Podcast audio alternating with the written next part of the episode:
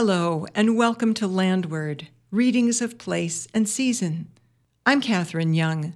I live, farm, and write in Richland County in the Driftless area of Wisconsin. Today I'll be reading a poem from my collection Geosmin entitled A Parallelogram. I once saw a photograph of a many storied, many paned atrium with reflections and echoes of parallelograms through which could be seen snow covered trees. The photo was met by David Thewlis. The scene played around inside me and came out as this ekphrastic response to what I saw as imaginary divisions of latitude and longitude lines. I like reading this poem at this time of year, the turning of the year, an imaginary point in time, as the maps and lines and globes mentioned in the poem are imaginary. A parallelogram was published in River Heron Review in 2019, and it was nominated for the Pushcart Prize. A parallelogram.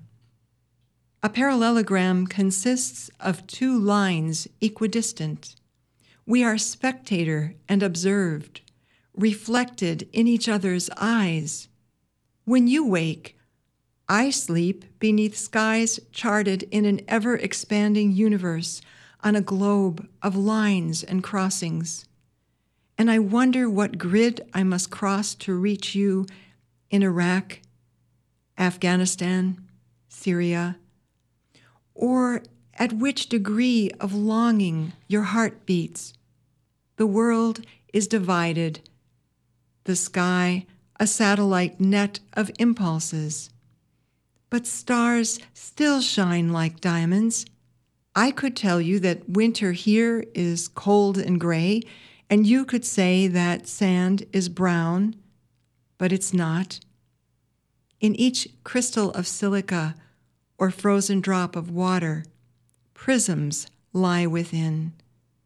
We are composed of rainbows arching across horizons, reaching beyond rectangles and maps.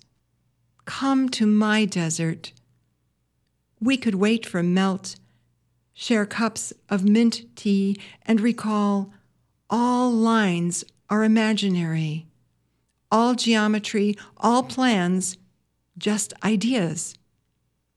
Look instead to the trees. Like rivers, like our capillaries, they root and branch, knitting the heart of light and dark into curves of longing.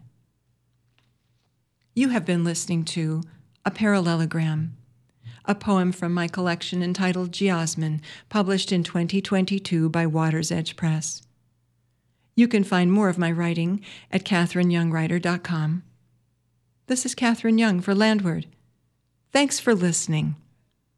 Podcasts of this reading will be available at wdrt.org.